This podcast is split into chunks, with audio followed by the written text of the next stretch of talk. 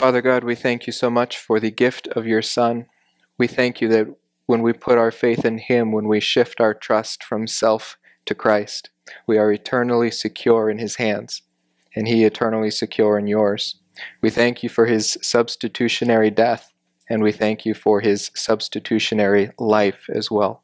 We pray that we would be faithful to learn what this means and all the implications on our lives, that we would be obedient to your word, to walk by means of the Spirit and not by means of the flesh. We praise you and we thank you in the name of your Son, Jesus. Amen. All right, you may all be seated. We're in the last chapter of First John, so it's coming to an end, sadly. Uh, and I know towards the end of a series is never a good time to change the name of a series, but uh, this was Faith Fellowship Forever. In reading through it, I think a better title would be Faith Fellowship and Freedom. We have freedom in Christ. This is really what it's about. It sets us free, our faith in Christ. So, a little change to our title towards the end of our series here. But the sermon this morning is Faith is Victorious, and we're going to learn just how faith is victorious, just what it is victorious over.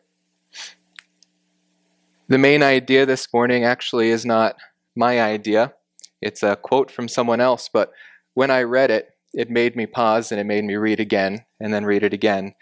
And this is just one of those truths that when it starts to sink in, it's, it's one of those that uh, sends chills up your spine.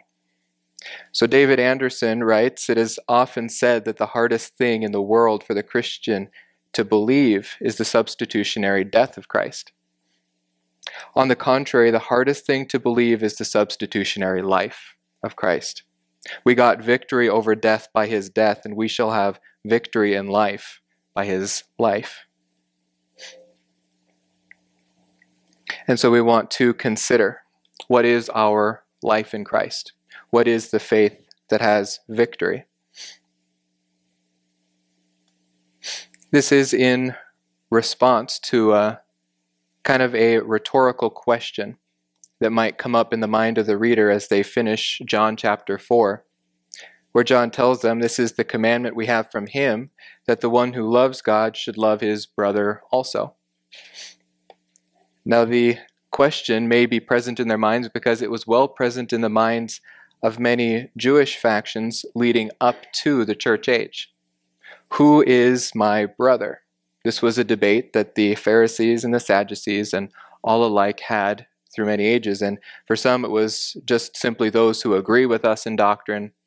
When Christ came, he said that it is all those who have a need that you can fulfill under the law.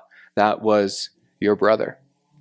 But here, there is something going to be unique, something different about the very character and nature of the people to whom John is speaking, something that was not true of believers under the law, something that is now true because the sacrifice of Christ has been finished and we can share his life. John's response to who is our brother is whoever believes. You have a new family. The one who believes is now your brother, your sister in Christ.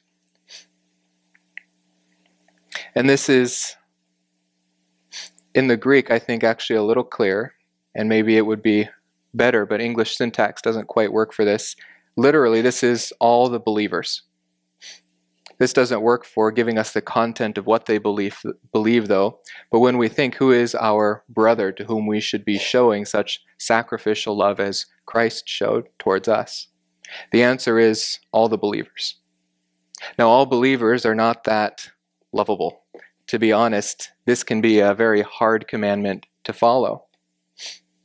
Christ loved us all enough to die for us even while we were sinners, and it's because of our personal love with God through Christ, because we know Him and we've come to know Him and believe Him and love Him, that we are able to have impersonal love for our fellow believers. That means love whether or not we know them. We don't need to get to know someone in order to decide whether or not we love them. We don't need to actually enjoy being around these people to love them. Because Love is a word that has been sadly caught up in the redefining game that this world plays. Many words have lost their meaning in the last few decades and even centuries, and love is sadly one of those casualties, where love has become something of emotion, something that is self centered, something that I love this person because they please me, rather than being something that is sacrificial, something that occurs despite feeling enjoyment even from that person. We find joy in Christ, and therefore we are able to love our brothers and sisters. And as we love Christ and as we love our brothers and sisters, that love, that feeling of love towards them is also going to follow. See, the action is going to come before the feeling. But there's also something very important in here that John has said a few times.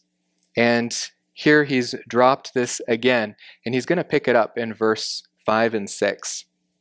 But I think it's about time that we dive into a bit this content of faith that John is presenting. Whoever believes, and this isn't just belief in anything, this is specifically belief in Jesus the Christ. Who is Jesus the Christ? In Greek, this word Christ is Christos, meaning anointed one. This has so much Old Testament context to it that it would take hours and hours and days and days even to do an introduction on what this means. So I'm going to keep it brief.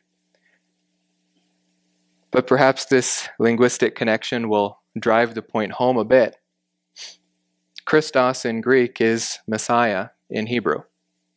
Jesus is the Messiah. He is the chosen one of God, He's the promised one. And when was he first promised? Right at the very beginning. Genesis 3:15 is when we get the first promise of a coming seed, a coming savior. Genesis 3:15 says, "I will put enmity between you, the serpent, and the woman, and between your seed and her seed. He shall bruise you on the head, and you shall bruise him on the heel." Isaiah 7:14 picks up this very promise and says the Lord himself will give you a sign behold a virgin will be with child and bear a son and she will call his name Emmanuel. The woman is going to give birth to a human child and his name which is the title of his essence is going to be God with us. We have both a human and God. Isaiah 9 6 says, For a child will be born to us, a son will be given to us, and the government will rest on his shoulders. His name will be called Wonderful Counselor, Mighty God, Eternal Father, Prince of Peace. These are titles that can only be given to a deity, and yet it's a child born into humanity.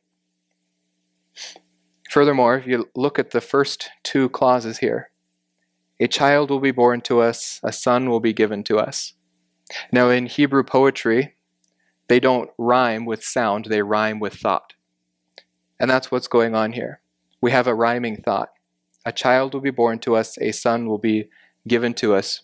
But we should ask the question a child born how? Born naturally, of a woman. And a child, or a son rather, given by whom? By God. See, there is going to be a child born, there has been a child born and he was given by God, God's Son, a child born to man. Zechariah 9 Rejoice greatly, O daughter of Zion. Shout in triumph, O daughter of Jerusalem. Behold, your king is coming to you, and he is just and endowed with salvation. The promised Messiah is a king. He's bringing salvation, and he's coming humbly humble and mounted on a donkey, even on a colt, the foal of a donkey. He's going to be rejected. I will pour out on the house of David and on the inhabitants of Jerusalem the spirit of grace and supplication, so that they will look on me whom they have pierced, and they will mourn for him as one mourns for an only son. They will weep bitterly over him like the bitter weeping over a firstborn.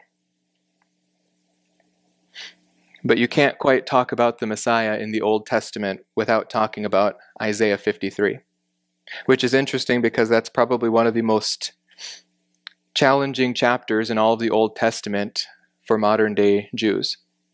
They skip right over this. They don't want to handle it. They don't want to deal with it because it points directly to Jesus Christ.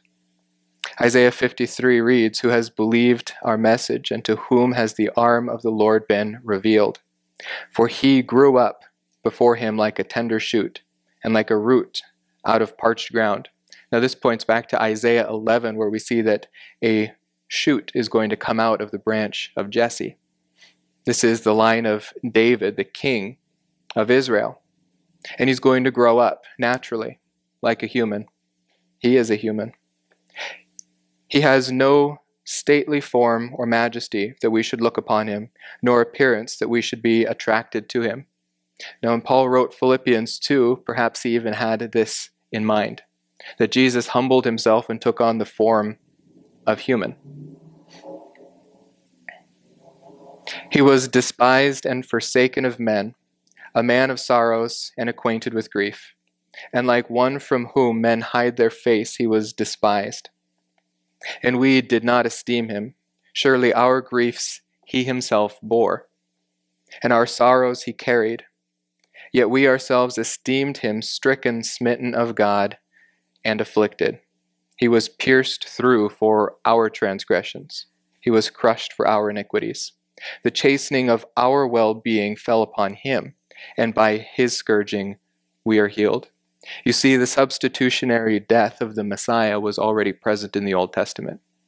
This was nothing new when Jesus came on the scene. This could have been understood. For the Jews, this was a stumbling block. Paul calls it such in the New Testament. So much so that they had even, in some sects, designed a double Messiah one that would die for the sins of the nation, and one that would reign as king. Because they had promises of a king who would reign for all of eternity. They had promises that did not coincide with a dead Messiah. But they also had the promise of the Messiah dying on their behalf. Rather than reconciling this as Abraham did with his son Isaac, understanding that God would raise Isaac because he had promises that he had made that would require a resurrection if Abraham were to kill his son.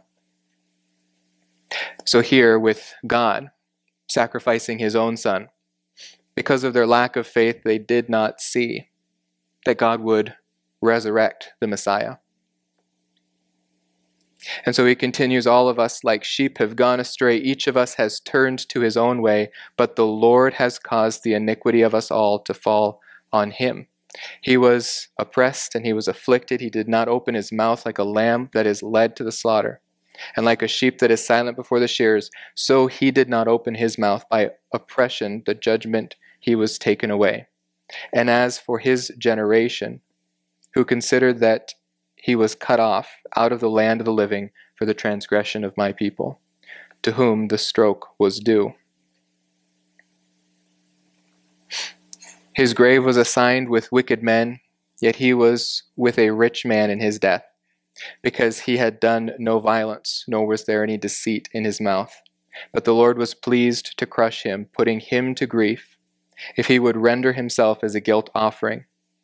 He will see his offspring, he will prolong his days, and the good pleasure of the Lord will prosper in his hands. And as a result of the anguish of his soul, he will see it and be satisfied. Notice we've got two he's here. Even the parts of God were understood by the prophet. By his knowledge, the righteous one, my servant, will justify the many as he will bear their iniquities. Therefore, I will allot with him a portion with the great, and he will divide the booty with the strong, because he poured out himself to death and was numbered with the transgressors, yet he himself bore the sin of many and interceded for the transgressors. Now, that's just me reading a bunch of scripture, not really going through and explaining it as well as could be. But we see clearly here in Isaiah 53 that the Messiah would be a substitute for the transgressions, those transgressions which deserved death. The Messiah would die instead. But we also see the life of that Messiah. Psalm 16:10 David, who knows that God is not going to leave him dead, that he is looking forward to a resurrection even if he goes to the grave, looks forward to the Messiah who is coming and understands that even though that Messiah is going to die, he will be resurrected. David understood this, and he understood this by faith. Psalm 16:10 says, "For you will not abandon my soul to Sheol, David's soul, nor will you allow your holy one to undergo decay."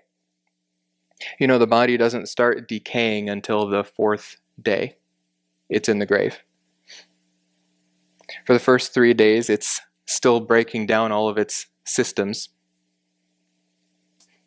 The Jews even believed because of this that the soul hovers over the body for three days and doesn't depart then until it begins to decay on the fourth. So here, we know that the Holy One, God's anointed one, God's Messiah, would not be in the grave long enough even to undergo decay. Even from the Old Testament, we could understand the content of faith in the church age. These facts were present faith in God's Messiah, faith in God's anointed one who would bring life by taking away sin. This was already present in the Old Testament, and it's made clear when we see the manifestation of God's love in Jesus Christ. 1 Corinthians 15:3 says, "I delivered to you as of first importance what I also received." Same gospel that Paul preached is the same gospel he was saved by. That Christ died for our sins. The Messiah died for our sins, according to the scriptures, and that he was buried, confirming his death, and that he was raised on the third day, according to the scriptures, and that he appeared to Cephas and then to the twelve. Now we can break this down to the gospel side A and the gospel side B. Gospel side A, Christ died. What did it do? It paid for our sins. This was according to the plan of God.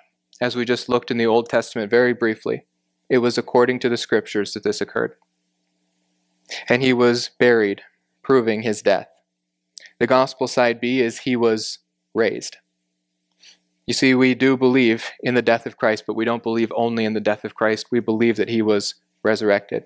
His death paid for our sins, his life gives us life. He was risen on the third day, according to the scriptures, and he appeared to Cephas. This is proof. He appeared to the twelve, and then he appeared to many others. And this is the record of the first part of Acts. But moving forward in 1 Corinthians 15 to verse 17, we also see the importance of his resurrection and in believing in his resurrection. It says, If Christ has not been raised, your faith is worthless. You are still in your sins. Then those also who have fallen asleep in Christ have perished. And guess what? David could not have said, I know that the Lord will not abandon my soul to Sheol if the Messiah was not resurrected. That's the uh, thought parallel there in Psalm 16:10. If we have hoped in Christ in this life only, we are of all men most to be pitied. The resurrection of Jesus Christ, his life, is just as important as his substitutionary death. We ought to learn what that means. Last week I shared with you this little diagram. The death of Christ, the resurrection of Christ, is the two sides of the gospel who he is as the Son of Man, the one born incarnate God, and the Son of God, who, being the Son of God, was able to die not just for one man, not just for himself in punishment for his sin, but having no sin, being the Son of God, he was able to die and have his blood affect all men. But you know, this really does boil down to one content of faith, because this is who the Messiah was. This is who he was always going to be the Son of God, the Son of Man. He would die and he would rise again. So, what is the gospel? The gospel is that Jesus is the Christ. Jesus is the Messiah. And if we understand our Old Testament, we understand who the Messiah was supposed to be and who the Messiah was. We look at Christ and we see that he died on our behalf so that we no longer have to die. And that he lives now so that we can live in him. So the content of faith is that Jesus is that promised Messiah. He has fulfilled that promise. And if you've believed that, you are born of God. You have been born again. There is no other condition to be saved but simple faith, simple belief. And that, at least to me, seemed odd for quite a while. That's all I got to do, faith. And it's not because I wanted to add works in, though I think that's part of it.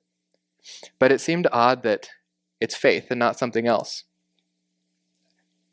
But then you realize that faith is really where things went wrong in the beginning. It was Eve's lack of faith in God's word. When God said, Don't eat of the tree of the knowledge of good and evil, on the day that you eat of it, you will die. Did she believe him? She believed her own version of what he said. And because she didn't believe his words, because of her lack of faith, she died. And so our faith meets God at the same juncture where we departed from him. We put our faith in his word, we trust him, the way Eve didn't. And he gives us life, and through that, he secures us permanently. John 1:10 says he was in the world and the world was made through him. The world did not know him. He is the creator and he came into his own creation. He came to his own, the Jews, and those who were his own did not receive him. But as many as received him, as many as did, believe that he was the promised Messiah. To them he gave the right to become children of God. Even to those who believe in his name, who were born not of blood, nor of the will of the flesh, nor of the will of man, but of God. Notice it's not just natural birth. It's not just flesh birth. It's not by any will of men, but this is something that is altogether God's doing. And so, the one who loves God should love his brother also, and who are our brothers, our fellow believers. These are the born ones of God. We should love self sacrificially these ones.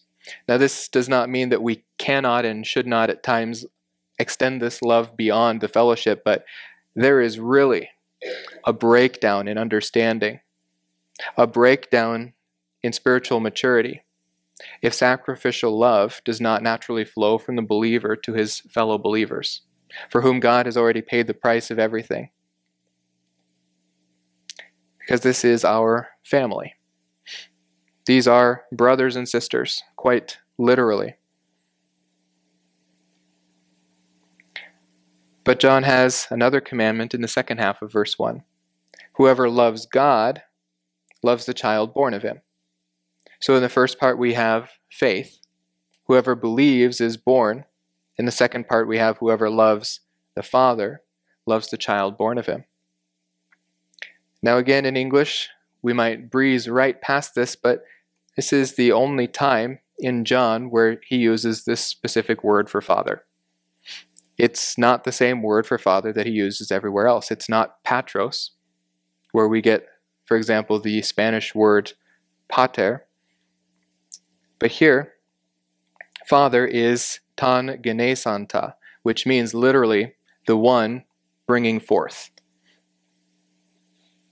Remember, we had three different words for sons. We had sons by heir, those who might inherit from the Father. Sons who were sons by nature, born and sharing the same characteristics.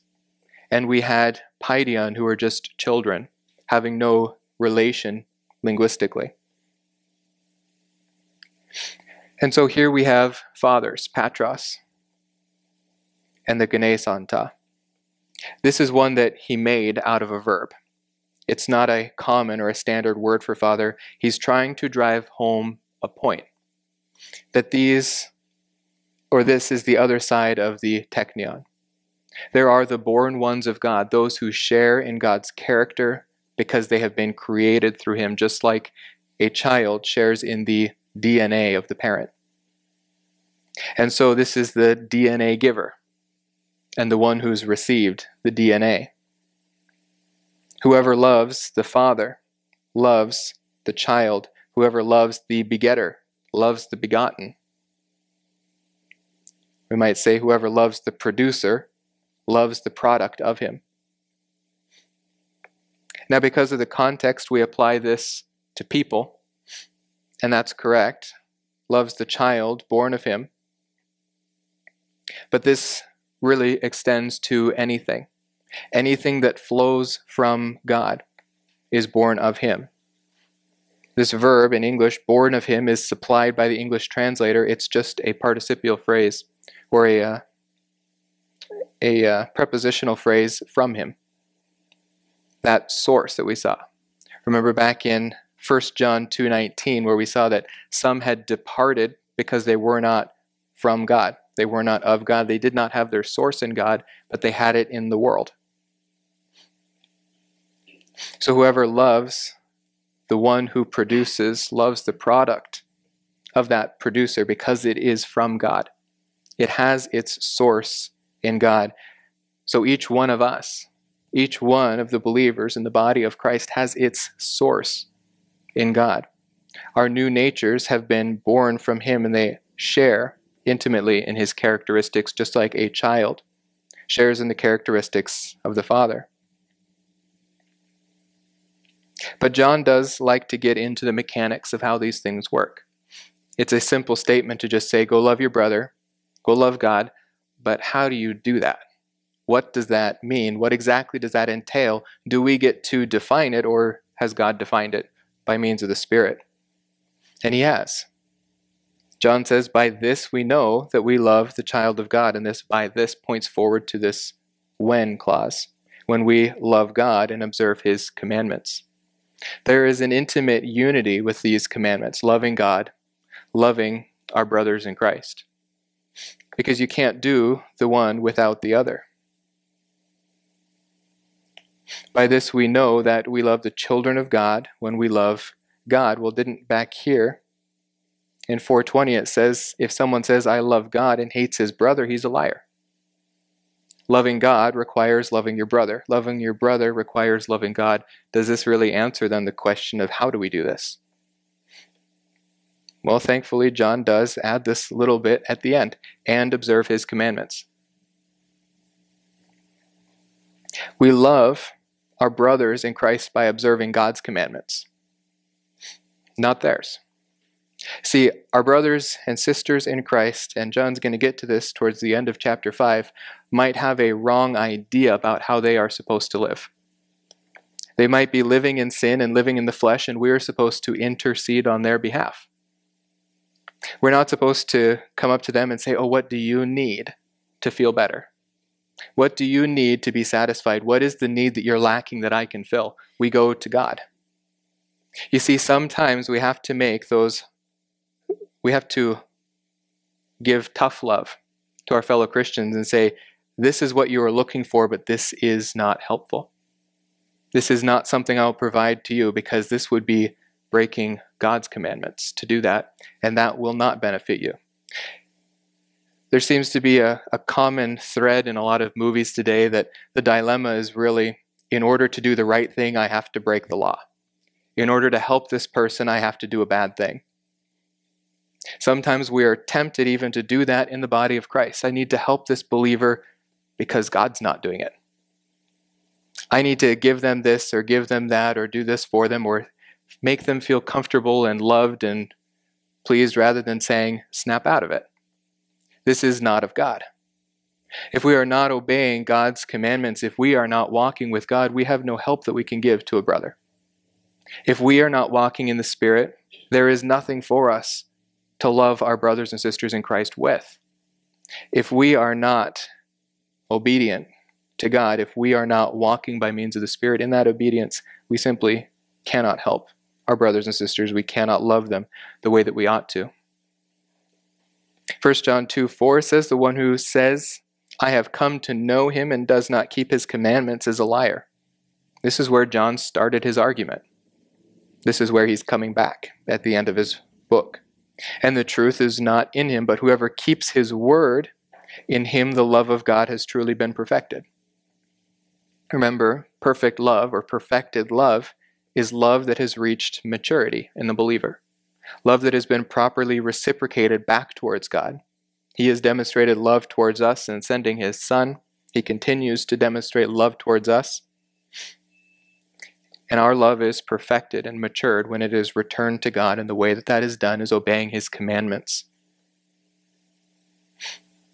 In 323, he started to summarize. He says, This is His commandment that we believe in the name of His Son, Jesus Christ, and love one another just as He commanded us. So we are supposed to obey the commands of God. Now, in the law of Moses, they devised that there were 613 laws. They counted them all up, they divided them out, they argued over which one is the same law, which one's a duplicate, which one is actually two but looks like one. They did all that. They came up with 613 laws. I took a quick look to try to find if anyone tried to total up all the commandments in the New Testament. And I did find one from the Dake Study Bible, which I don't necessarily recommend. But there were about 1,500 commandments in the New Testament, which is significantly shorter than the Old Testament. And you know what? Each one of these commandments is significantly more difficult to keep than the commandments under the law. And I think this is one of the temptations for Christians today to try to revert back to the law of Moses because it is a lot easier to keep. And if you think that's what you're supposed to keep, you basically get off scot free. Because, first of all, most of those laws you cannot possibly keep today. Cannot possibly. And so you're off the hook for those ones. So it's just a few of these little laws that you can honestly feel good because, in a way, I can keep these. Yeah, I, I can do that. That's not the point. The law is supposed to show you the impossibility of living perfectly apart from Christ, that you need the righteousness of someone else. And so, if you think you can live under the law of Moses, you have not understood the law of Moses. But now, move to the New Testament, and you get commandments like be perfect as your heavenly Father is perfect. Be joyful in all things. Be content and be thankful in all things. Or here in Ephesians 4, 425, laying aside falsehood, speak truth to one, uh, one to each one of you with his neighbor, for we are members of one another. Be angry and yet do not sin. How do you do that? Do not let the sun go down on your anger. Do not give the devil an opportunity. He who steals must steal no longer, but rather he must labor, performing with his own hands what is good, so that he will have something to share with one who has need. Let no unwholesome word proceed from your mouth, but only such a word as is good for edification according to the need of the moment. Now, how many of us have even failed that just this morning? So that it will give grace to those who hear. Do not grieve the Holy Spirit of God, meaning when He leads you, do not refuse Him. By whom you were sealed for the day of redemption, let all bitterness and wrath and anger and clamor and slander be put away from you along with all malice. You see, there are activities, actions that we are told not to do, but most of the commandments in the New Testament are the way we ought to think. This does not exist in the Mosaic covenant. It was a regulation of actions. That's why we are so tempted to try to put ourselves back under the law because those are things we can do with our hands. Much harder, much harder, and something impossible to do by means of the flesh is to live by the law of Christ, which is almost entirely laws of how to conduct, conduct your mental life. Be kind to one another, tender hearted, forgiving each other, just as God in Christ also has forgiven you. How are we ever supposed to do this? Paul comes to the end of himself in Romans 7 when he comes to the same realization. How am I ever, ever going to do this? The answer is Paul never can. Paul the old man, that flesh and sin nature, can never, ever keep the perfect righteousness, the law of God. But the new nature can because the Spirit is the power and the energy of that new nature. Ephesians 4:17 he says, "So this I say, and affirm together with the Lord, that you walk no longer just as the Gentiles also walk, in the futility of their mind, being darkened in their understanding, excluded from the life of God, because of the ignorance that is in them, because of the hardness of their hearts, and they, having become callous, have given themselves over to sensuality for the practice of every kind of impurity with greediness. But you did not learn Christ in this way. The question should be asked how did the Ephesians learn Christ? Here are all these problems with the mental model of the Gentiles, the way that they're thinking, the darkness of their thoughts. How is learning Christ going to change that? You did not learn Christ in this way if indeed you have heard him and have been taught in him, just as truth is in Jesus, that in reference to your former manner of life, you lay aside the old self, which is being corrupted in accordance with the lusts of deceit, and that you be renewed where? In the spirit of your mind. Change the way you are thinking and put on the new self, which in the likeness of God has been created in the righteousness and holiness of the truth. This is the new nature created in God. It is created for good works. Ephesians 2:10 tells us. These new works are not only prepared, but they are done by means of the Spirit. It is putting aside the flesh, which is energized by having commandments that it can do in the flesh. But the flesh is the sin nature. And so, what energy you want to give it to do the good things is never going to result in doing the good things. Because this would lead to pride in the flesh. And this would lead you away from Christ and not towards Him. And so we have this impossible standard. This is the love of God that we keep His commandments. John has a wonderful way of getting us lost before getting us found. And I think even in his efforts to get us found, if we aren't careful, we might just get further lost because we might be tempted to just simply disagree with him. Because what does he say? His commandments are not burdensome. Now, we just looked at a few commandments, and you tell me, didn't those sound burdensome? Read Romans 7 and stop before you get to the last verse and tell me, did Paul think they were burdensome? Absolutely. But this is why the verse numbering is so unfortunate in 1 John chapter 5. Because verse 4, part A, explains verse 3, part B. This is what's called a hoti clause. It is subordinate to the previous clause. It explains what's going on. When John says his commandments are not burdensome, how is this possible? Because whatever is born of God overcomes the world.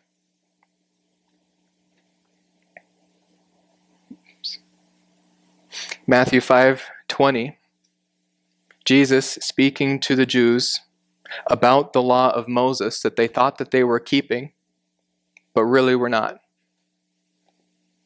They thought it would save them, but the law was never given to save either in justification or in sanctification. Matthew 5:20 says, "I say to you that unless your righteousness surpasses that of the scribes and Pharisees, you will not enter the kingdom of heaven." Well, you could look at the Pharisees and the scribes, Sadducees, and you could say, well, those are incredibly righteous men. They do deeds, they dedicate their whole life to keeping the law. They dedicate their whole life to trying to live Christ's righteousness without Christ. It'll never work. Remember 1 John 5 1 whoever believes that Jesus is the Christ Whoever believes that Jesus is the Messiah who takes away that sin, this is the one who's born of God. And so, how are we to understand his commandments, to do his commandments? Because we're born of God. Because he has already produced that in us. Remember 1 John 3 9. No one who is born of God sins, because his seed abides in him, and he cannot sin because he is born of God. Now, this is an incredibly difficult verse if we do not understand the dual nature of the saved believer. Still having the old nature in the flesh, still being able to shift that power source to the flesh, to energize that, to think that I can keep God's commandments without Him. That I can make myself acceptable by doing things, rather than doing things because I am already made acceptable. The one who is born of God being the new nature now living in the believer. The one who is born of God, oh, that's an unfortunate typo, does not sin because his seed abides in him and he cannot sin. Remember 1 John 4:17, as he is so also are we in the world. This is an identity truth. Knowing who we are focusing our minds not on the actions that our flesh wants to do, but on the actions that Christ has already done. The victory that he has already made over the world.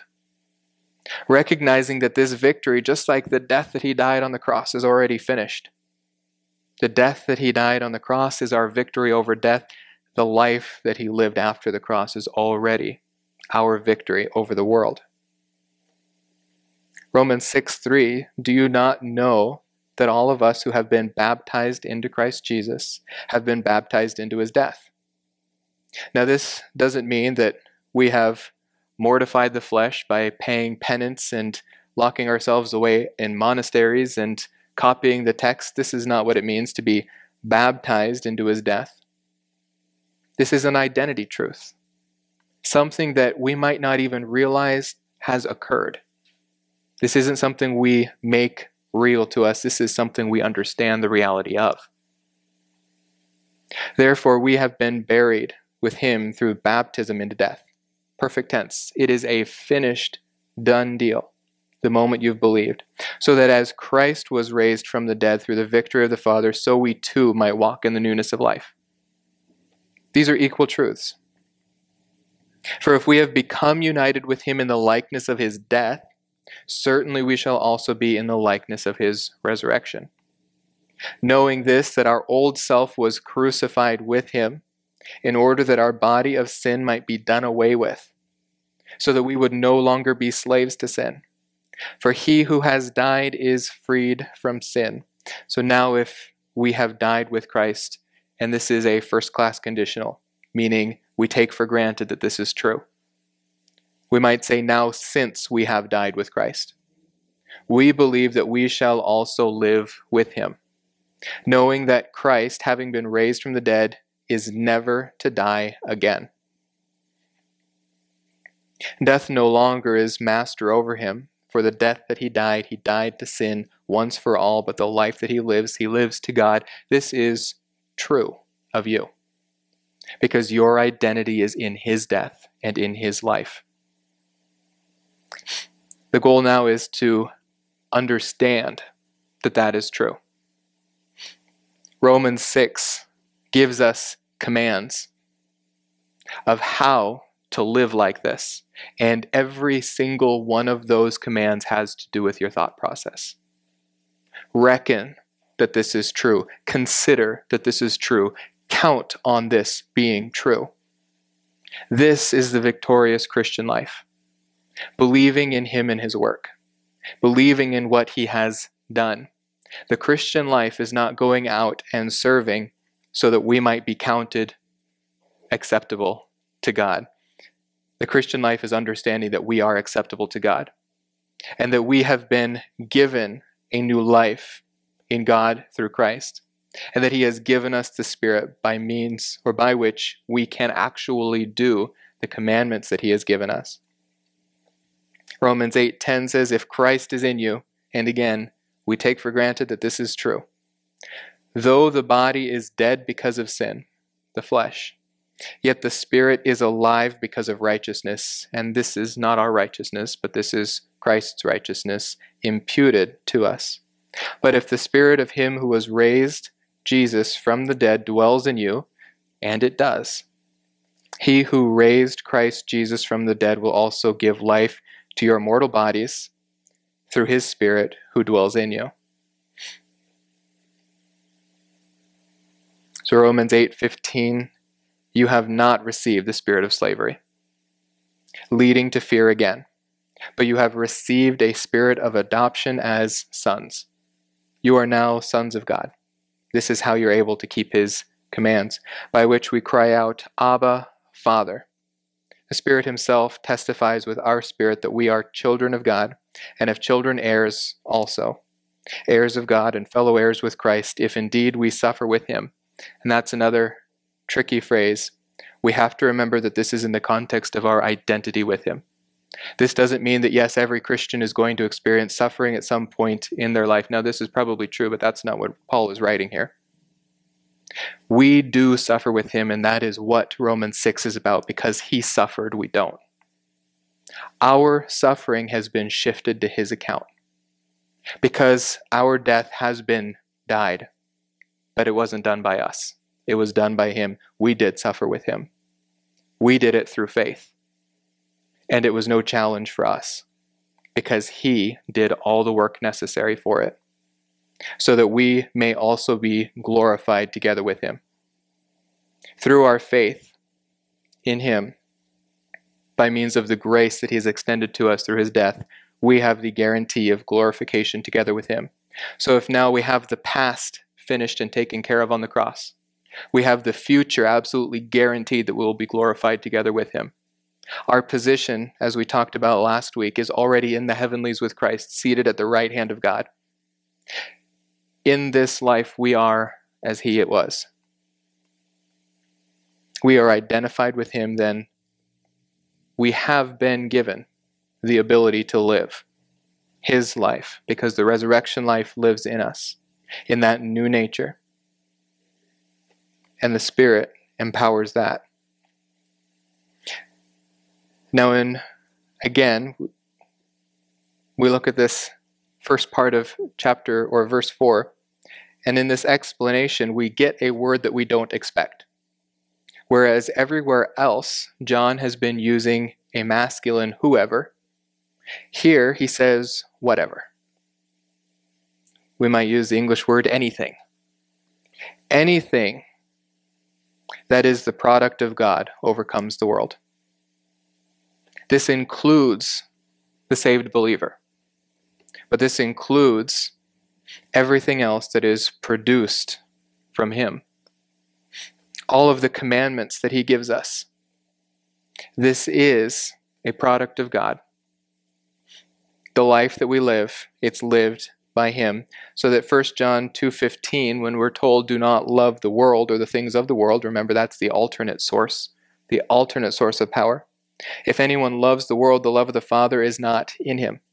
For all that is in the world the lust of the flesh the lust of the eyes the boastful pride of life it's not from the father but it is from the world. The world is passing away and also its lusts. But the one who does the will of god lives forever this is our life in Him, identified with His work. And so that this is the victory that has overcome the world. And that is our faith. It's not our penance, it's not our penitence, it's not our suffering that we try to put ourselves with so that we can identify with Him on the cross. It's understanding that we are already identified with Him on the cross.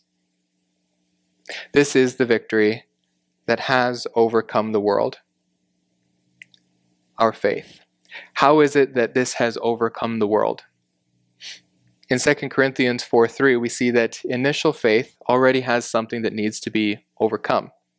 Even if our gospel is veiled, and this is taken for granted that it is true, the gospel is veiled. It is veiled to those who are perishing. In whose case the God of this world has blinded the minds of the unbelieving so that they might not see the light of the gospel of the glory of Christ, who is the image of God. You see, this is the victory that Eve did not have in the garden the victory of faith. When Satan came and tempted her, she folded.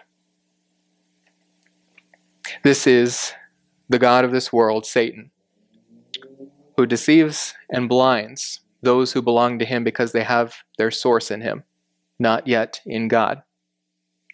The gospel is offered to them as a light in the darkness, as Christ's love shining forth in his crucifixion. And it's veiled to those who are perishing, and so faith overcomes that veil, shifts it from, I can save myself by doing righteous deeds to I cannot do it myself. Christ has already done it all.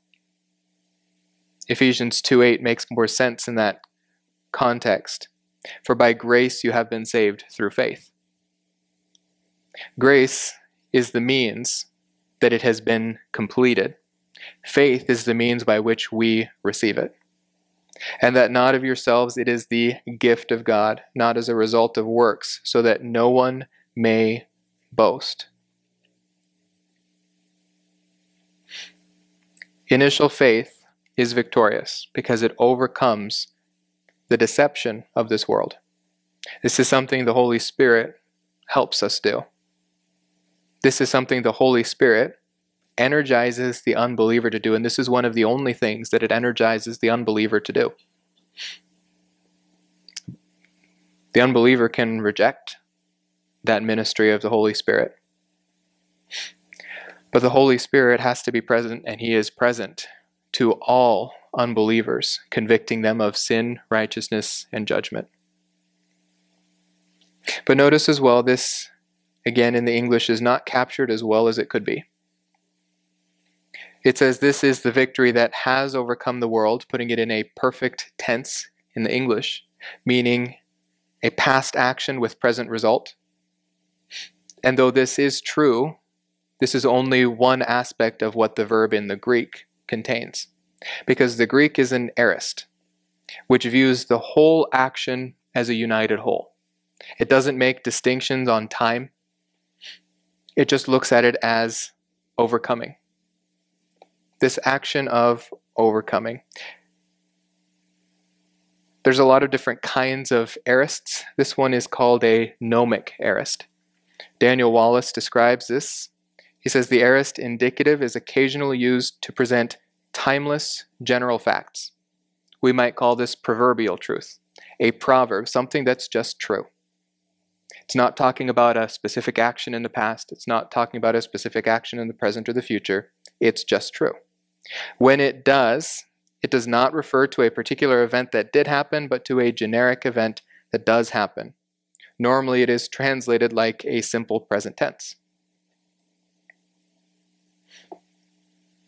It has nothing to do with garden gnomes, but I couldn't resist. You got to make grammar interesting somehow. So, this is the victory that overcomes the world, our faith. Now, as tempting as it is to leave it in the perfect tense, because I do believe this speaks of all believers, all believers have overcome the world by initial faith. Their salvation is secured by that. They are overcomers by that. But this overcoming life can and should continue. This is a gnomic truth, a proverbial truth. At whatever time faith is present, that is the only place victory is had.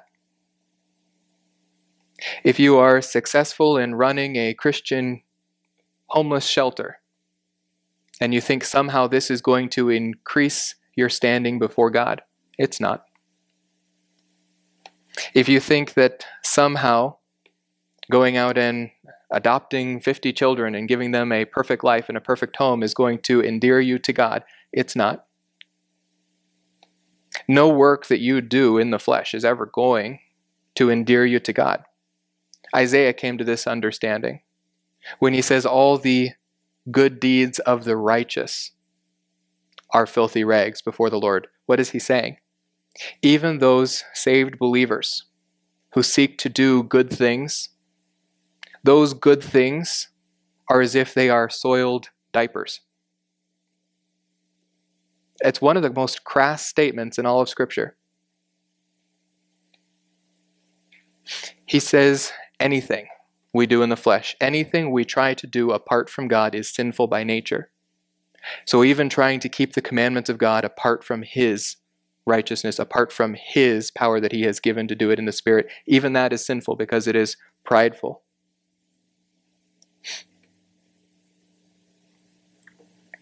In Acts, we see this moment of initial faith, this victory that a jailer has over the world. When the jailer awoke and saw the prison doors opened, he drew his sword and was about to kill himself, supposing that the prisoners had escaped. He is entrenched in the world system, the way the world works. But Paul cried out with a loud voice, saying, Do not harm yourself, for we are all here.